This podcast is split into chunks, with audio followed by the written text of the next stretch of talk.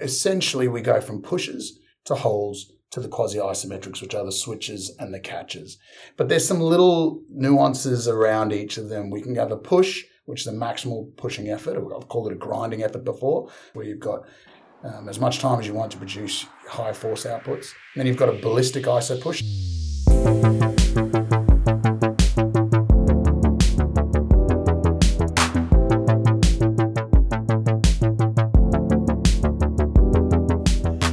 Welcome to the Pacey Performance Podcast, the podcast that dives into the philosophies, ideas, and practices of some of the best practitioners in high performance sport. So this week we have the long-awaited return of Alex Natera on the Pacey Performance podcast. So Alex has become very well known for his work in isometric strength training and run-specific isometric strength training. So it is that topic that we start with and continue with all the way through this episode. So we talk about progressions from pushing to holding, then into the quasi isometrics with the catches and the switches. So we we go through the whole spectrum. Then we dive into where run specific isometrics can be used with youth athletes in a long term athletic development model, but also with rehab athletes, with tendinopathic athletes. So, if you're interested in isometric strength training, firstly, this podcast is for you. And secondly, Alex and I have teamed up on an isometric strength training online course. So if you head over to sportsmith.co, all the information is there. There's a link right at the top to the landing page which tells you more about the course, which we have a little dive into during this episode as well. But if you're into your isometric strength training, whether you're a physio, strength coach, sports scientist, rehabber, have a little look at the landing page on sportsmith.co because we're both super proud of it and we'd love you to be involved. Have you tried Hytro, the wearable blood flow restriction solution that is unlocking better recovery in athletes? While many have used BFR for rehab, Hytro are demonstrating the huge impact BFR can have on recovery and performance when used for post exercise recovery. Through their innovative design, BFR straps are integrated into shorts and t shirts, allowing BFR to be delivered to groups of athletes safely and more conveniently than ever before. Check them out at hytro.com or email warren at hytro.com to find out how Hytro can give your athletes a competitive edge. Smartabase from Fusion Sport is the premier human performance optimization platform for elite sports teams and military organizations. Built on infinitely configurable framework, Smartabase is the most flexible software on the market. Create an adaptable solution to support your unique strategy, process, and culture for a fraction of the cost and time it takes to build your own. Centralize your performance and health data by easily integrating with other tech and data systems using Smartabase's robust API and custom built connectors. Improve performance and reduce injury by enabling better communication and decision making with role based access, custom workflows, mobile apps, and personalized visual dashboards. And with the Smartabase Success Guarantee, you can be confident in your human performance solution and the people who stand behind it. Visit fusionsport.com forward slash Smartabase to learn how Smartabase can help you improve athlete performance and service member combat readiness. Also, sponsoring this episode is Play. Play is the leader in high performance athletic flooring and strength equipment globally. So, with offices in the US, Australia, and the UK, Play provides an end to end experience by collaborating with organisations through their own proprietary formula to create world class environments for coaches and athletes. Plays Achieve 18mm rubber and Attack Turf have been at the cornerstone of elite training facilities for now over a decade, with the addition of the new Icon X rack range. Play are once again set to elevate the industry. On the 23rd of April 2022, Play will be hosting their first UK lab of the year in collaboration with Loughborough University. Play will be joined by some exceptional speakers from elite sport, industry, and academia with a huge breadth of knowledge and experience. Listeners and supporters of Pacey Performance Podcast are able to obtain an exclusive 20% discount using the code SPORTSMITH20 when registering at playacademy.com forward slash play hyphen labs hyphen Loughborough. So without further ado, over to the episode with Alex. Alex Natera, welcome to the Pacey Performance Podcast for a third time. Yeah, I think it is. I actually think it might be a fourth, actually. But let's see. We'll find out.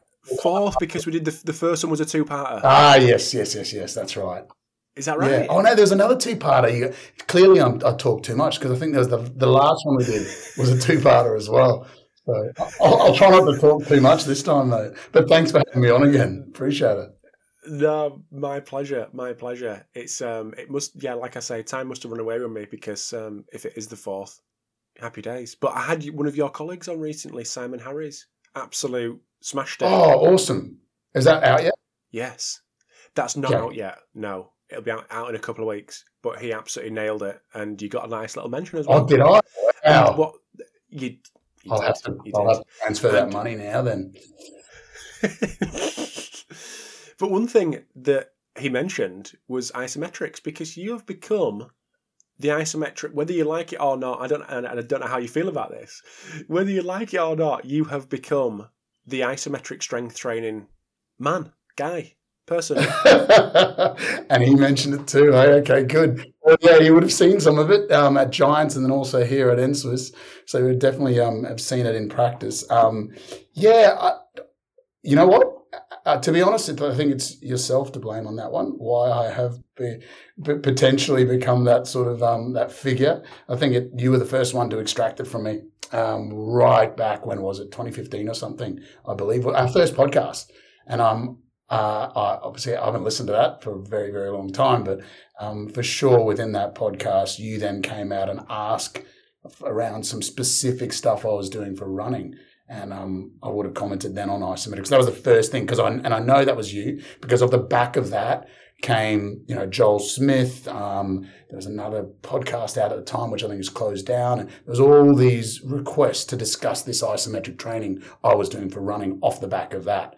And that's what just made it. Once you get on a couple podcasts, especially especially your podcast, it just goes, it um, yeah, it goes like wildfire. So I guess it spread out from then to be honest. So yeah, thanks to you, I guess, for the for it to to become that way. Um, look, I still don't classify myself as an expert. Um, I use it a lot, and from a coaching perspective, um, you know, I've dabbled enough to be able to help and um, advise a little bit. Um, but there's there's some great, you know, there's other big hitters out there who are, are well trenched and research it regularly, like Danny Lum, for example, um, do their PhD on it. And there's lots of other people doing their PhDs off the back of it too, which is really going to be exciting. But it's, um, although I've been around for a long time, there's still a lot left unknown. So I can tell you in 10 years' time, we're going to know a hell of a lot more than we do about isometrics now. So it's exciting.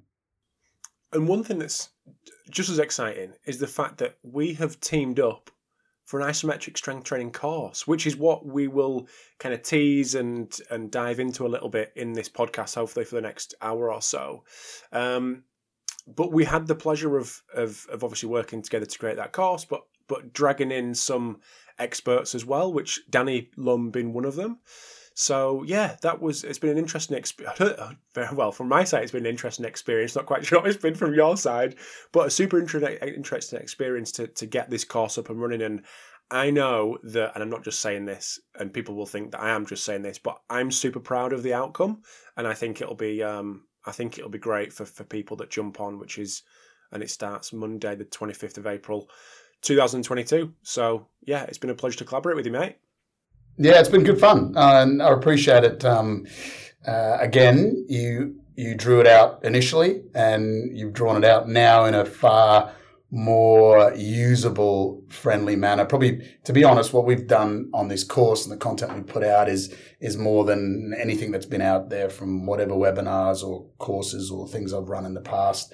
Um, even workshops I've run with different franchises. This is far more, um, I guess, holistic in nature, covering everything isometric strength training and going right into the really nitty gritty detail of run specific isometrics and um, essentially how to really put programs together, contextually look at, you know, different sporting arenas and, and, the way the periodized plan works and the weekly layout works and actually making the program from scratch. So it should be good fun. It was uh, it was a lot of work. It was it was uh, difficult and a really busy time for me, but um, I couldn't be more proud of how it's ended up and actually doing this with you rather than um, potentially some other offers that I might have had. I think this was the the, the main one I wanted to get um, and, and partner with you on. So I'm really proud of it as well. Yeah, it's very kind of you. So, in the course, in the first part of the course, you dive into your introduction to isometrics, and we've we've had a little bit of a chat there about your intro to isometrics. But who were the, some of the early influences? You mentioned Hettinger a lot, a lot in the course, and his influence on you. But what other influences have there been to, to develop your your love for isometrics? Yeah. Oh gosh, it's a love now. Now that's that's a worry. no, no, fair play, fair play. I do. There is a, there's definitely oh, there's a reason why you, you, start to love something. But I should probably make it clear too that I, I use a variety of different training stimuli, and, and isometrics is just one one part. It just seems to be one that answers a lot of questions, especially for running based athletes, and um, and uh, some of the other cohorts of athletes, no doubt, we'll touch on as we go through. But what was interesting is isometrics been around for a very very long time, for for thousands of years, but it wasn't influences clearly thousands of years ago or reports from that, or even the latter stages of the 1800s, where a guy named Alex Anokhin probably brought this into to life in the mainstream a little bit more. And then the reports of Alexander Zass and Charles Atlas, these early 1900s powerlifters and so on. But it was the research that was done around the 1950s by Muller and Hettinger, or Hettinger and Muller, I think is the right order when they um, when they put the authorship down on their papers that was real seminal isometric work that brought isometrics into the research. Um, I wasn't born in 1950s, although sometimes I feel it, particularly with my knees. But um, and I wasn't actually aware of Hettinger's work, so I wasn't aware of any of this until I started dabbling in isometrics um, myself. And um, look, I started dabbling in isometrics as a young martial artist, and that was just off the back of a guy um, really popular in the isometric world named Bob Hoffman. All Americans would be very aware of Bob Hoffman and um, from York Barbell and his strategies. He released a, a bunch of you know books, uh, an isometric racking system. Um, he had all of his athletes doing isometrics at some stage, and it was reported that that was why they were successful from isometrics. And then it got a bad name off the back of it when a whole heap of performance enhancing drugs came through that squad and there was uh, regular doping and so on with a doctor within the squad and so on. So it all got tarnished a bit. But off the back of that, you know, there was a lot of martial artists using isometrics. And so I remember as a young kid, that was our form of resistance training, isometric training. Um, simple as, you know, pushing your hands together to create maximal force as hard as you could to, to pushing against immovable objects and stuff. So I was doing that as a kid. Um, and um, typically, you know, you do that and you think that's the reason why you're stronger than all your mates at, at school and you throw them around or whatever and go, ah, it's because of my, but you know, there's probably multiple factors going in there, like early mature, maturation and other things that come into it as well. But, but no doubt that was my first experience with isometrics and it was used quite commonly through this traditional form of karate that I was doing at the time. And um, I guess then moving through, uh, my sporting career, I was played in the front row in rugby union as a hooker, and um, I realised that there was positions in a scrum that really required isometric strength. And although I could squat well for my for, for a squad and um, um, and potentially across a division, you know, would be one of the stronger ones there. I could still struggle in the scrum um, to hold my own a little bit. And so I was doing isometric strength training then as a young player as well. So they were my, I guess, um, first, you know, first uh, ways of sort of trying and playing around with the, the type of training. And then it pretty much disappeared out of my training vocabulary for years and years and years. And it wasn't until um, a problem, and I've, mentioned this before many times, but the problem was in the performance world, and it was it was literally a an athlete that had just won a silver medal in Beijing um, with very very kind of rudimentary based strength and conditioning work, and her, her boss or a boss, her coach was very adamant that she needed to prove her, her running. Um, and so it was brought to me that I needed to do it somehow from an S&C perspective. Um, yet I had the battle of trying to convince a, a, a, silver medalist that she needed to do strength work to improve her, you know, reactive ability, her stiffness qualities in running, um, which was no mean feat. And so that's where it all sort of came to fruition. Then um, an article that had come out not not too long beforehand to to understand the effect that isometric strength training plantar flexion, isometric plantar flexion had on on um, elite runners. That came in and um, and just a hunch really, more than anything. You know, the, the big the big thought process that was that running was an eccentric motion. You know, there was um, compression of the system, and that was eccentric muscle lengthening. Um, and then you'd store elastic energy and, and ping back up into flight. But it didn't seem to me, A, that we had the time to lengthen and, and that, you know, whether that was a, a, great metabolic um, way of utilizing tendons. And so I just had a bit of a hunch too that potentially isometrics in really specific positions would have an effect. And so that's what we went down. And I think I um, famously told the, the athlete that, you know, I promise you that you won't lift a weight ever as long as you come down to the gym and in 20 minutes you'll be out and I promise you won't lift a thing. So she was wrapped with that and she came down and she didn't lift a thing. And, you know, 16 weeks later, all the assessments we gave her and so on, clearly the, you know, running kinematics and kinetics had changed significantly and, and she had become a better runner. And as to, to this day is a much better runner. And she's already an established athlete. So um, that was my first initiation into it. And, um, and from there it, it grew um, and it grew into a bit of a beast because as a coach, we, you know, if you're an inquisitive coach, you'll you'll always be looking at the numbers that come out of the back of it. You'll see problems that arise that uh, maybe an exercise did or didn't do for another athlete, and so you'll start working through how can you make this exercise better. So whether it's a plyometric continuum or whether it's a way you might do your your your back squat continuum, whether you might use boxes, bands, and um, pin loaded squats later on, whatever it is, it was no different with the isometric work. So it started with a single leg mid thigh pull. Um, and then it, it grew into a bit of a beast where we would focus on ankle, focus on knee, and have isometrics focused on hips. And we'd move through um, almost different stimuli, really, from maximal force stimuli through to reactive type stimuli, and um, and that's where it is today, where you've got a, a, bit of a choice depending on on what sort of outcomes you're wanting to achieve or what sort of stimulus you're wanting to apply to the system.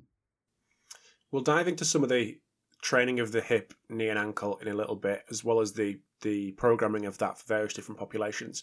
But I think one thing that is often misunderstood or there's some sort of confusion that's around assessment and how them numbers are actually used to, to program off the back of it. And even just in the last 24 hours we'd put or you put a, a post out uh, about the course with with um, with some examples and a little bit of a, a voiceover of, of you during the course. And i think you'd said something about um, various times, three times body weight for a certain exercise, and you mentioned a percentage, and then there was a question off the back of that. What do you mean by that percentage? Because and that's around. I think that starts around the assessment piece. So would you be able to piece together that assessment setup, that assessment, um, what assessment assessment looks like to be able to set the foundations to move forward with isometrics? Yeah, sure. Um, yeah, and it's always it's always worrying when you post stuff and you don't have enough time to, you know, um, give the full context. But um, I could I could exaggerate and lie and say, oh, that was purposely placed in there, as so someone would ask a question. It, it wasn't though, but but certainly in the course in the course we cover all of that in in, in some detail. But um, look to to try and give you a brief synopsis of those three joints and how we measure them um, isometrically if we start at the ankle, we always measure this with, with the knee extended, um, and the forefoot is under the bar rather than the midfoot, the forefoot, and that's really important. Um, and so, with that in mind, you'll have a very slight lean of the body if your if your ball of your feet essentially is under the bar. Um, knee extended, and then you position the bar if you've got an adjustable bar, or you position the athlete by jacking them up. Um, to make sure they're in a position where when they take full slack out of the system and actually plantar flex um, as hard as they can, the, the, the, knee, the heel hovers at about, you know, at a five degree angle. So it's slightly plantar flexed, but essentially because of the lean forward, it's quite neutral. So it's almost a 90 degree angle, if you like. Um, so that's a setup for the, the ankle. Um, with with the ankle, um, you know, there's at both the ankle and the knee, we look to have a, if you're doing faster work, so there's two measurements, right? You go your peak force output, which is um, maximal time essentially between three to five seconds, all out effort, um, and then there's more of a, a a rate of force development, so a time specific force output that you're looking for as well, which is done in a completely different test. They're not they're not the same cueing in that test. With that, we normally take about five percent, probably giving everything away now, but you take about five percent of body weight uh, for pre-tension to just get a little nice flat pre-tension line, and you look at that live trace on the force plate. When you're happy, you put a cursor where it is, and you hold on that line, and then you cue them three, two, one as fast as you can, as quick as you can, produce force, and that's when you get your your um, your time specific force measure. Um, uh, what I was going to tell you about the ankle, uh, that's pretty much it. The reason why your knee's extended is to try and minimize any leg extension or knee extension uh, force. Um, and you just cue, lift your heel as hard as you can. Um, so basically, calf raise, um, your one leg. Um, so that's uh, that's the ankle. I'm going to dive in, Alex. Sorry. Before we get before we get into the knee, before we get into the knee and hip, so this is all done on a force plate. Yep. What is the, the classic question? What if I, am in a facility that doesn't have a force plate? I'm an individual coach working individual athletes. I can't afford a force plate. What other options have people got? Yeah, with the we, have actually had a look at this one. So if you don't have the force plate, for example, um, and again we've got a nice clip of this in um, in the course, but you have a, a bar, a heavy bar, and you put it on your pins and so if it's a calf or a knee, so let's say it's calf or, st- or we're still at the calf or ankle, um, you go into on a box as normal or even off straight off the floor is absolutely fine as well. Um, just bear in mind that you're going to need a little bit of a lean forward. So it's often advised to, to just go on a, a small sort of plate, if you like, to just get your heel off the ground slightly. And you you literally plantar flex. If you move the bar, the bar comes off of the stoppers, then you know that's not your maximal isometric force because you've been able to move it concentrically. So you put more weight on the bar, you go again, put more weight on the bar, you go again until you can't move it. And then you've got your isometric, um, essentially your maximal isometric force, but uh, already converted to a kilogram load. and we've done this with the force plates and with weight, and, and found that's a pretty pretty good estimate. So you can get pretty close um, by just doing it with a free bar and that sort of setup. Same thing with the knee knee side of things too. I interrupted there. Do you want to go on? Do you want to go on the knee and the hip briefly on the assessment side? Yeah. Yeah, knee and. So everything, everything from now on, the knee and the hip is based around the mid stance position of running. Um, arguably, so is the ankle. At least you know, getting close to it. Um, nothing's ever perfect, but we're trying to get there. So what we do, all of these angles are interchangeable, really, with knee and hip. So the knee, 140 to 145 degree knee angle, and we measure that out when we're actually using this as an assessment. Uh, the hips are between 160 to 165 degree, um, and the trunk is around 10 to 15 degrees. Now that would be upright in a racking system, those sort of measurements, and then also lying um, supine between sort of two boxes or benches um, in that regard, those same sort of knee angles. Now, with the knee iso push, again, a an immovable bar, whether that's in a racking system as such, like a, an isometric testing rig, or whether that's an immovable bar with your force plates underneath you, um, you know, two degrees shoulders stacked above um, above ankles, and you're pushing as hard as you can into the bar. Same sort of things um, with the knee iso push um, assessment we're looking again for the time specific force. We're looking again at that 5% body weight uh, before we um, before we uh, cue as fast and, and, as hard as possible. Um, and then with the hip isometric push, we just take about 2.5. It's much lower system mass being held. And so it's about 2.5% of body or system mass that we hold the line, the cursor, before we then also engage in the in the faster outputs then um, I can tell you really, really fast, explosive people in a knee iso push will get up to 0.75, so three quarters of their peak values. Um, they're the really fast sort of RFD focused athletes, sprinters, and so on. Um, less explosive athletes will be around 60% of their max force. So they might have a nice, huge max force of you know, five times body weight, but they'll only be able to get 60% of the way there in um, 100 milliseconds. I should I should stipulate that too. So that's that's the number that we use as a time specific force measure. Would you ever do any sort of assessments in very specific positions? For example, um, like a deep flex position for I don't know cyclists, for example, and assess that um, specifically for them kind of athletes, or would you always use these these three type of assessments for ankle, knee, and hip? No, I think you get specific. I think um, based on the sport, I think you get as specific as you can uh, for these assessments, and um, I dare say they'll start showing some some real differences between athletes the more specific you get. So absolutely, um, some deeper positions for sure. And if you're a lifter, I mean, look at some of Danny Lum's, Lum's work um, with lifting, um, doing isometrics for. I mean, powerlifters doing isometrics and you know, isometric strength training blocks of six weeks and getting better at their traditional lifts. Yeah, blows mind away. But they are in specific angles. His kayak athletes, again, specific angles, doing isometric work and having great carryover to their, their actual performance, or not their actual performance, but their ergometry performance. So on, um, you know, very similar to the skill itself, but not on water, um, controlled on an ergometer. So yeah, definitely getting specific based on what sport. So this is um, this is very much for upright running. Um, equally, um, some of the acceleration based work that we play around with, which don't go into great, great, deal, great deal of detail on the course, but doing, you know, seated ankle work for your, you know, more um, acceleration based positions where you're closer to a 90 degree angle at foot contact rather than this more upright position that we're witnessing in upright running, obviously. So yeah, getting specific as you can for your assessments, and then also your training. Yeah. The so strain gauges are something that have become more popular uh, because of because of decreased cost versus a force plate. Where do they fit into this assessment piece, if at all?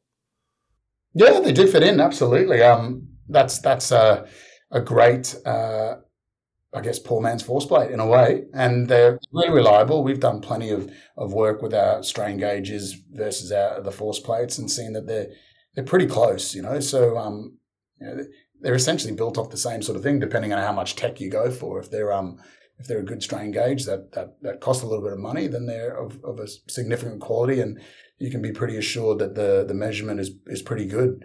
So um, they fit in as well. Again, if you don't have force plates, you can you can use those strain gauges. But they're also a great tool because they're so portable. You can bring them around the gym and, and do in, in, any of your exercises that you're doing. So I've I've had one where we've gone literally from a, a, lower body exercise to a push exercise to a pull exercise and done our isometrics where we've just used you know different bands or different um, tie downs, cargo straps to be able to push and pull against or chains even.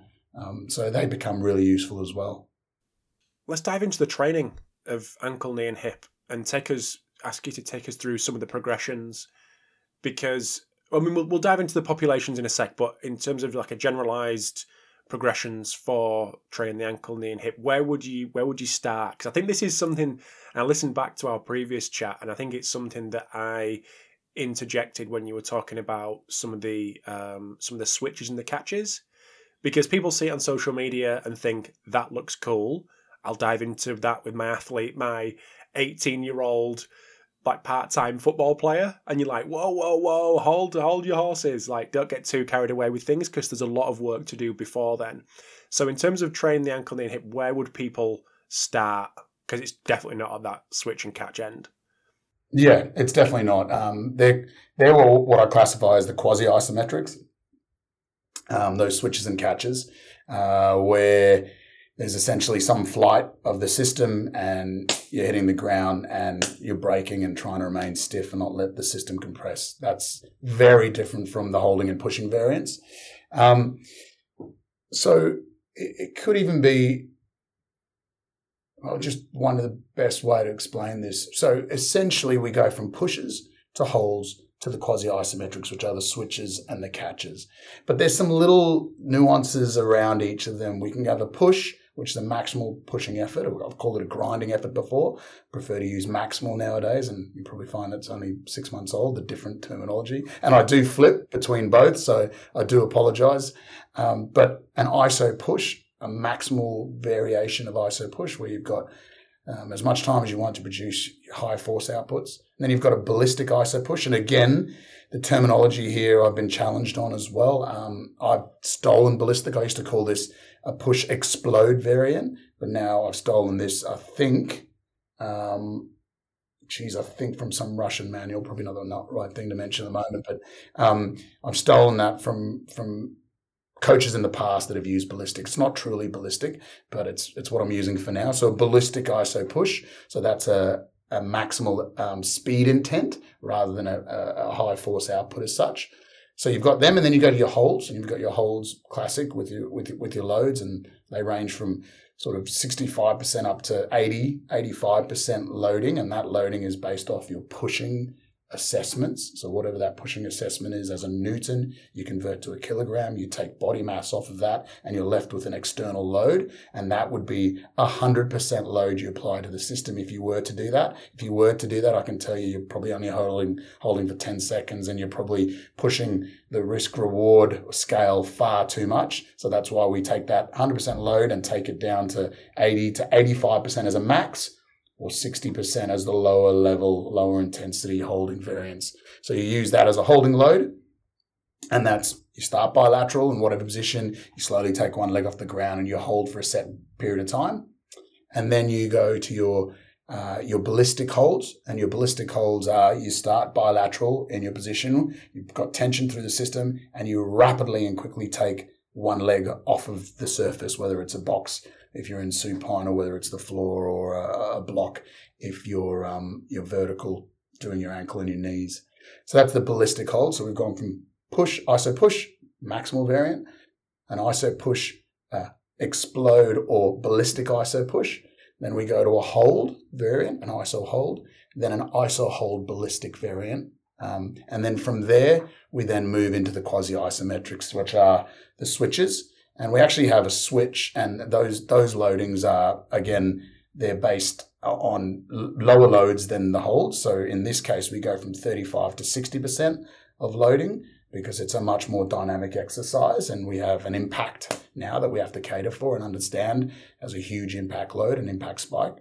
There's a switch, a normal switch, an um, and then there's an advanced switch. The key difference between the switch and the advanced switch is that there is some system flight time. So there's a there's a period of time where the body is completely in the air and not touching the surface of the ground, and then we strike the ground. So it's a higher intensity variant. Whereas a normal switch, there'd be a fraction of load share between um, one leg striking and the other leg lifting. It's still an important exercise, um, although a reduced impact loading. And why it's important is we're now starting to get into the realms of actually having a muscle function a little bit more similar to what it might be doing when it's in portions of running gait. So we have the need to develop pretension in the air and then striking the ground effectively to hold positions. And then at the same time, the ability to quickly relax and allow another one to switch and then strike the ground. So it's starting to become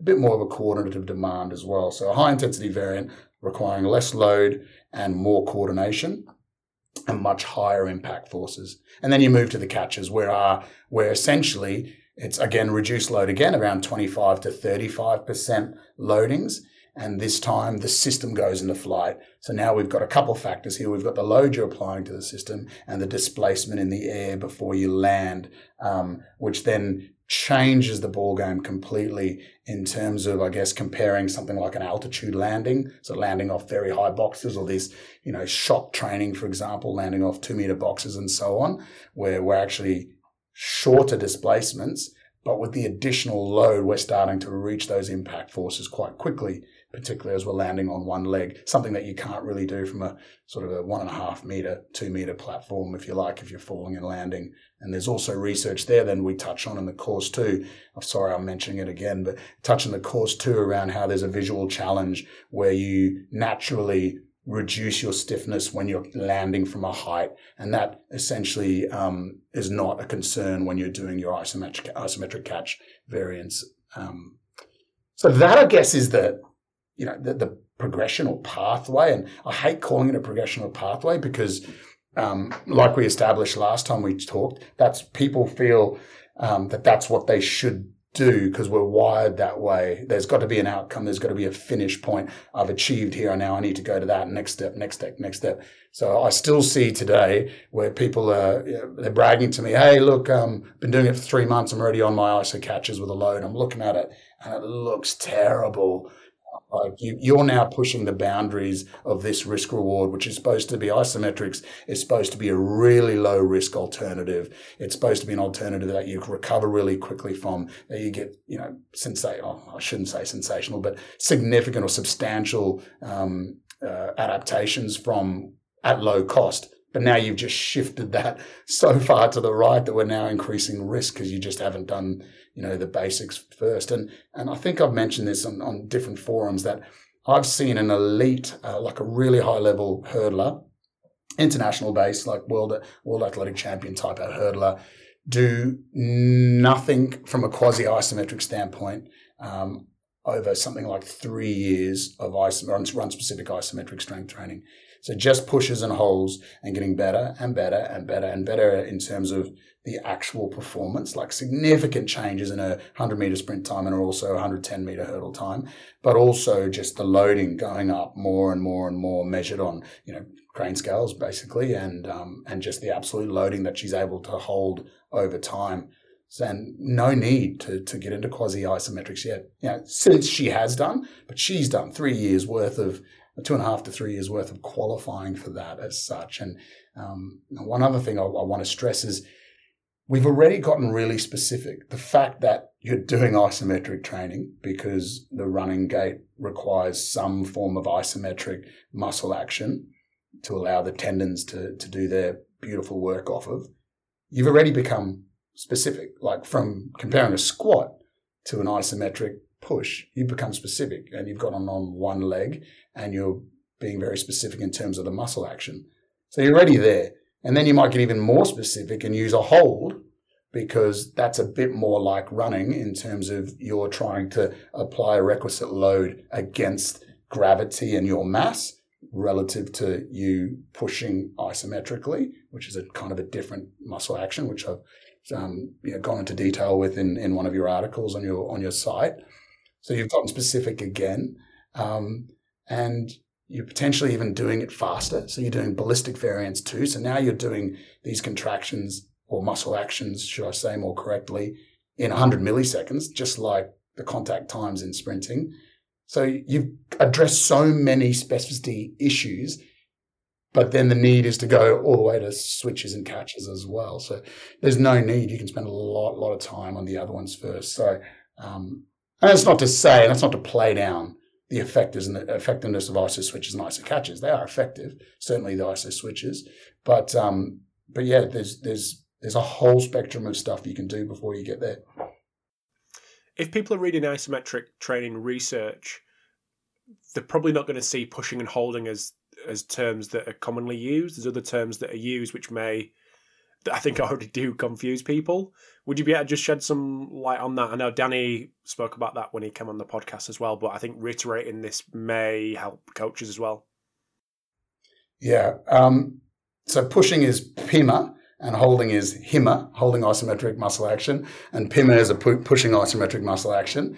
Um, so that's just confused everyone the same. But that's um, they're the scientific, they're the ones that are used more commonly in the research, and then in you know, coaching manuals, um, strength training discussions and chat, they, they're referred to as an overcoming and a yielding isometric. So overcoming being that pushing isometric where you're trying to move an immovable object and a HIMA or a holding isometric muscle action is a yielding isometric where you're trying to overcome an external force that is essentially trying to push the system down and you're applying the requisite force to hold it stable. And um, yeah, I'd definitely refer um, the listeners to read the article um, on on uh, Sportsmith around um, that. I go into quite a bit of detail around how those two different muscle actions um, differ. So in part one, we chatted around progressions, the basics of isometric strength training. But in part two, we're going to chat around programming. So, programming for tendinopathic athletes during the rehabilitation process, through a long term athletic development program with youth athletes and various different populations. So, a fantastic, in my opinion, fantastic part two coming up with Alex. This episode of the Pacey Performance Podcast is sponsored by Hawkin Dynamics. Hawkin Dynamics is the world's first wireless force plate testing system. The Hawkin Dynamics system is built for coaches to test in the real world, not just in the lab. Capture reliable data on all your athletes in a matter of minutes and monitor their progress in the cloud from anywhere in the world. The Hawkin Dynamics force plates are wireless, portable, and trusted by teams at every level of sport.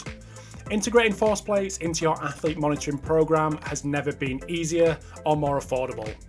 If you want to see the Hawkin Dynamics force plate system in action, head over to their website hawkindynamics.com to schedule a demo or follow them on Twitter at Hawkin Dynamics. And this episode is also sponsored by Omega Wave. Omega Wave is the only non invasive at rest technology on the market that analyzes readiness to train via both brain and cardiac analysis. Using DC potential and HRV to understand your brain's energy level and autonomic nervous system balance allows you to use objective data on recovery and readiness that in turn helps you to truly individualize your training and thus optimize performance. Omega Wave also measures ECG from the V6 position.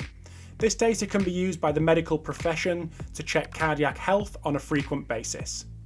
The measurement takes only 4 minutes to perform, and results are visualized in an intuitive way thanks to our windows of trainability concept. Omega Wave is used by hundreds of elite sports, military, and law enforcement organizations. Omega Wave are also the official partner of the UFC Performance Institute. Learn more about Omega Wave by visiting their website, omegawave.com, and their social media channels. And now back to the episode with Alex. Right, next 20 minutes ish, we're going to talk about programming because I think that's where people get that's where people get super excited um, when it comes to isometrics. So, long term athletic development. So, with either young athletes or less experienced older athletes can obviously fit into this long-term athlete development um, program as well. So where do isometrics fit for these guys? I know Luke Jenkinson came on the podcast. I think you spoke to Luke maybe a few years ago at, Derby County when he was in the academy, and I think he's doing his doctorate in this area as well with with uh, with youth athletes. And he was getting super excited with the exposure that he could give to his youth athletes from a from an isometric training standpoint um, so I'd love to get your thoughts on uh, LTAD and and where isometrics fit. Yeah, good. Um, so I had some experience for a few years also working with uh, more youth based athletes. Um, I was invited. That's where I met Luke, I believe, over in um, in the UK to talk um, with uh, Proformance at the time. I think now the LTAD network to discuss this. So it was really specific around you know isometrics. One of my talks was around isometrics for for the developing athlete. so let's let's have a look at what these development athletes are like. So at the moment, you know, what's our thought process? We're trying to develop a movement library with these athletes generally, and we're trying to you know teach them. You know, the, the, the ways of training, if you like. I sound like Yoda there. The ways of training, um, and develop. We're trying to develop certain skills in them and so on, and we're spending a lot of time with technique and so on. But with these developing athletes, particularly if they're, dare I say, higher performing developing athletes, their sport demands just going whooshka. It's gone from being a little baby, you know, mucking around doing whatever you're doing with sport to really serious training now where they pull from pillar to post with club demands, school demands, playing multiple sports and so on. And this is just going through the roof. But yet we're busy doing hop and holds and we're busy, you know, squatting overhead with a dowel and we're busy doing all of this sort of stuff, which is all great stuff that needs to be done. but it's not actually solving a problem. And the problem will be the load that's going to go through the roof, the demand that's going to go through the roof in these athletes, um, and not having them ready for it.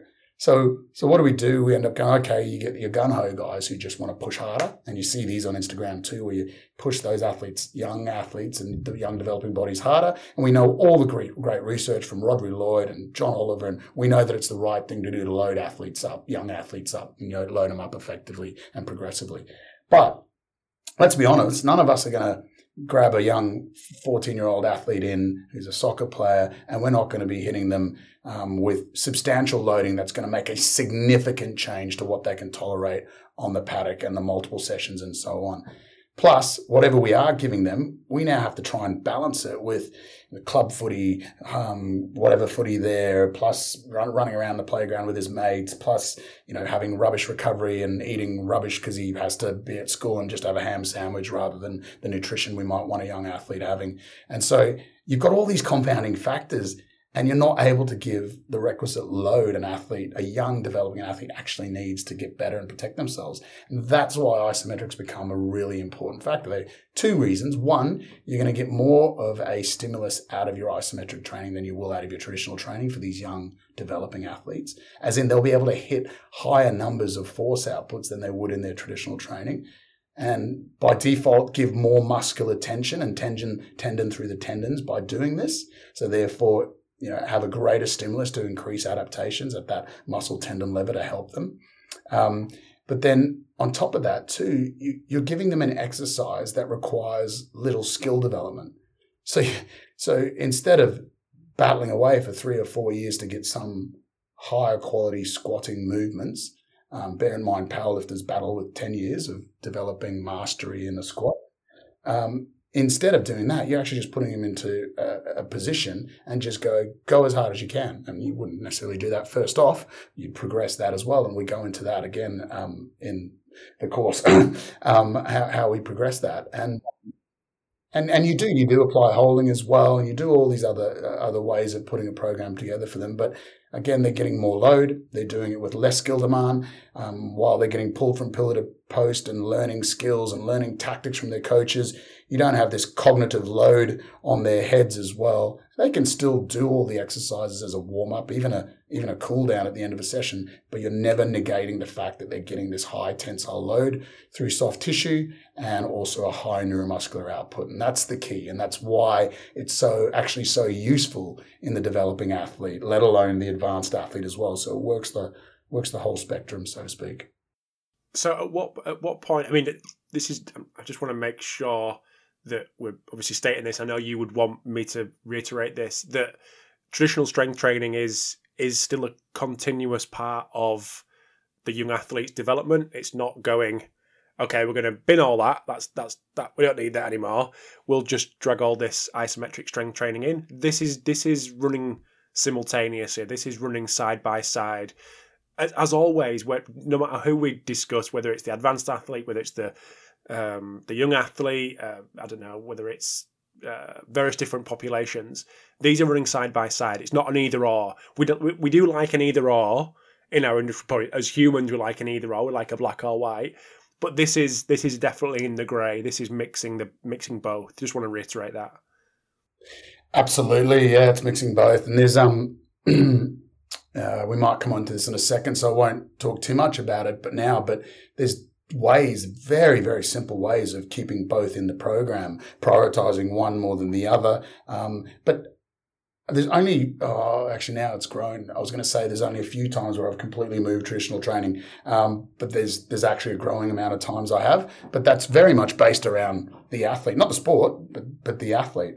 Um, you couldn't, I mean, I don't think a, a, good program would remove eccentric work. A good program wouldn't move, depending on the sport, wouldn't move plyometric work. Um, or have them in different phases. A good program wouldn't move concentric biased work. I mean, acceleration is concentric bias. If you accelerate in your sport, then you probably need to be keeping that in in some regard. So all of these components go together. It's just how, how we put them together. And this just happens to be one really good um, type of stimulus for, for running prowess. And Danny's also just released an article you know, perfect timing on comparing plyometrics versus isometrics in, in running and, and, and showing that isometrics and plyometrics both um, uh, important or, or, have the have a positive effect in running performance, but with uh, running uh, with with isometrics having a um, more impact in running economy. So you know, essentially saving yourself some some energy if you like. So um, so yeah, there's they, they, exist together. It's just a type of um, type of training, and I think I think people are disappointed when they come and visit us um, um, and they see a program of mine in the gym, and they're looking and they're seeing that like three quarters of it is you know, you know, doing some sort of heavy traditional lift and doing some explosive lift and doing the plyometrics. And they go, when's the ISOs? And then they see an ISO laid on. They go, oh, there's an ankle ISO there just for, you know, whatever, five sets of whatever, doing whatever with whatever load. And they go, oh, I just assumed I was just going to see ISOs everywhere. Um, now, in a different time, in a different space with a different athlete, if they look closer, they might see one athlete in a squad of 46 players doing far more isometric work than anyone else. Um, and it's because they, they might have a certain prowess already in that lift. Um, it might be because we're managing their their output, they're managing their, their stresses, and therefore getting a different, uh, an easier stress to recover from. Um, and it's probably a point I should point out here too. I hear this a lot, and I, I do have people comment on how neurally taxing isometrics is, right? That's such a blanket statement. Um, neurally taxing isometrics is. It's because the prescription is not correct. So you can prescribe isometrics, like Bob Hoffman prescribes isometrics, 10 second all out maximal iso push then that is hugely effective, um, negatively effective to the neuromuscular system uh, and the nervous system. You will fatigue off that. If you're a really twitchy athlete, you know, a, a supercharged, you know, high, high, high twitch fiber athlete, uh, fast twitch fiber athlete, yeah, you can burn yourself out if you're doing uh, pushing isometrics, multiple reps of five to six seconds, absolutely. But there's this, there's this, um, there's this variable that I introduce in the in the course about it's called repetition duration reserve, and it's about working out how much you could do from maximal isometric effort or even a 60% effort holding with a certain load, whatever that maximal time is, if you then cut it back to have a bigger reserve based on the durations you're giving someone, you then fatigue less, but you get the same stimulus. Like you don't get the same stimulus, but you get the same outcome. The adaptations are the same. So, you know, we look as low as, you know, 10 to 20% repetition duration reserve which essentially means you might have held something for two seconds, but your capacity to hold something might have been 10 seconds long. But you've only operated in that two second and relied, left yourself 90, 80 to 90% reserve. So therefore you don't fatigue off the back of it. I've digressed here. I'm starting to go different places. I'm sorry. But, um, it's just to just to clarify the fact that some people do think it's hugely um, exhausting to the nervous system, and that's just a blanket something they've read generally, or they've tried it and they've gone an all out effort for eight seconds or six seconds or 10 seconds, and then not really had much left in the tank after that. So being clever, and I'll, I'll teach you how to do this to, to, prescribe it effectively, to be able to recover quickly off the back of it, still to get a high stimulus to the neuromuscular system to cause a great adaptation off the back of. Um, so we'll cover that as well. Did I answer that question then, mate? No, yeah, yeah, yeah, no, absolutely. One thing I want to pick up on is that that fast, fast twitch, um, highly reactive type athlete. I know you've mentioned stuff there that we need to be aware of with those guys, but is there anything prescription wise that would change for those to to to, set, to save them from from the self to a certain extent when it comes to ISOs? Yeah, it's it's that repetition duration reserve again. Um, again, that's it's a blanket rule, but there's no reason. Oh, look, I'll, I'll, be honest. Some people I will do, you know, push up, and even in this course, you'll see some um, examples of programs where I've gone and pushed up to that 50% repetition duration reserve, 60% repetition duration reserve, I push that boat out depending on what time of the year it is in the cycle, and also depending on the athlete itself. So um, there are occasions when I do, but then there's a blanket rule. Um, not a rule, I shouldn't say a rule, but there's a blanket I guess, um, uh, way of doing this type of training to to maximize stimulus and recovery off the back of it.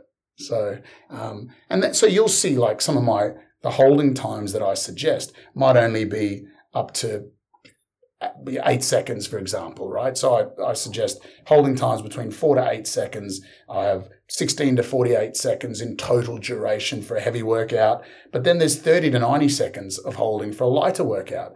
And though, although I've done four to eight seconds, pretty easy to see that four to eight seconds into 90 seconds means you're doing a hell of a lot of reps. So that's not the case then. That 30 to 90 seconds with lighter loads would mean that, yeah, you might be holding for a 30 second load, like um, Keith Baar will talk about as well in his isometrics, you know. So there are avenues where you might change the loading, but in general, the the thought process around run specific isometrics is high stimulus, rapid fatigue, uh, rapid sorry, rapid recovery, high stimulus, rapid recovery. Do your sporting event, do it again, multiple stimuli through the week, and so on. So that's that's the key with it. So again, with these fast twitch guys, keeping right really really strict on your repetition duration reserve um, around that 10 to 20% mark and not um, doing excessive volume so sticking with the prescription um, prescriptions I've I've put down and and highlighted before one thing in the course that I've actually just gone through recently is the overlaying the various different ways you can overlay traditional strength training within within the program within isometric programming. Would you be able to just give us a few maybe a few examples of ways that people can do that? Again, not forgetting that this is working side by side with traditional strength training. Yeah. Uh, so one one nice way of looking at this, and because people do get scared, right? And oh, so do I. Like it's a big decision if I'm going to start pulling traditional training out of an athlete's program. It's a big decision, right? Um, and I only am more and more comfortable doing it because I've seen the results of it. Um, but if you haven't seen the results and you're just relying on some dude down in Australia saying it works, then fair play. Like, you know, I, I don't, I, I, don't blame you. Um, and and we become so accustomed to our traditional lifts, it's very hard to let go. Like I think I've said on many a times on your podcast too. I think that I was I'm a squat man. And I still am a squat man. I love a squat. I think you get so much out of a squat. But hey, we learn, we live, we grow, we change ultimately we're thinking about the athlete and the best outcome for the athlete at the end of the day. So, you know, doesn't matter what we like, uh, it's what works best is is the most important thing. But there's no reason to actually get rid of them. In fact, if you think about a knee iso push, um, you know, five times as measured on a force plate, a really, really high mark without giving out too much away is, is a five times body weight isometric push when you look at your, your newtons, your output. So a 100 kilogram person, near enough of 5,000 newton output, massive.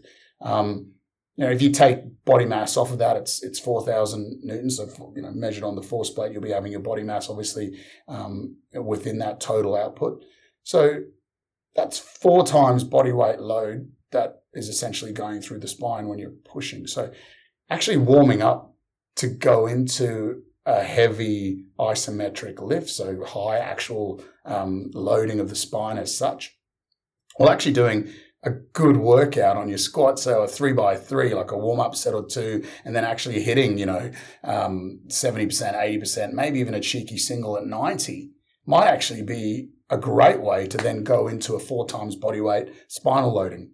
Um, equally, you know, doing a a ballistic lift, a squat jump, um, um, a, a, range of different, you know, Olympic lifts, for example. Doing that prior to going into a ballistic isometric push or a ballistic isometric hold, actually getting your system to react faster is not a bad way, right? Um, to prepare or even doing some plyometrics, um, whether it be low amplitude or even some touching on some high intensity plyometrics before you get into your quasi isometrics, your switches and your catches. It's actually a really good way to warm up um, before you ex- express or or um, the system cops that impact loading as such.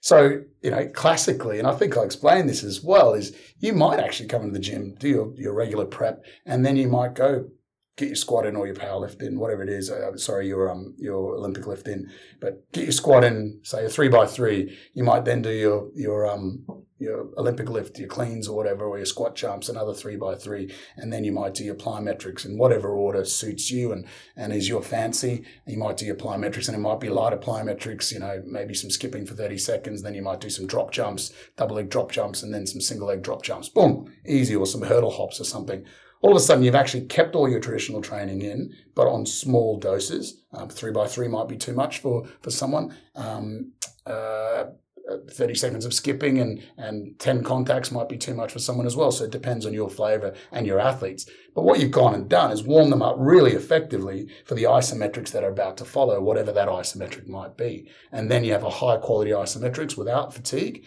You've warmed them up effectively and it's, it's a good session in, in, in the end where you've done everything really. Um, so that's one way of doing it. Um, another way is actually complexing your, your isometric work. So um, you might uh, have a uh, an isometric push, for example, and then you might do a, box jump or um, an isometric push to a traditional lift of some sort, um, whether that's a you know a pin loaded squat and so on. So there's there's other there's even isometric methods that are functional isometrics where you do have a form of concentric lift into an immovable lift, so into this pushing or overcoming isometric. Um, so Bob Hoffman was the one who seemed to create those ones where you might deadlift off the ground, concentric, you know, traditional lift, and then into pins, pull as hard as you can into the pins, and you get a double whammy. Really, you're almost getting a you're getting a, a concentric effort into the into the into the pins. You're having a pushing effort, but you're also holding because the bar wants to drop down. It sounds like the most confusing thing for your nervous system, but it seems to be a really, really effective um, form of training. I'm digressing now and talking about other forms of isometrics, but um, Mike Young is another exponent who does that quite um, quite a lot. Maybe even I want to say Cal Dietz as well, but there's a few exponents of that type of method. Uh, it's quite fatiguing though, that one. So that's just again that doesn't fit in line with run specific isometrics because this is the difference, uh, hopefully, in terms of why we're doing run specific isometrics in, in particular cohorts where we're again wanting to get that high stimulus with uh, reduced fatigue and ample time to, to recover and so on.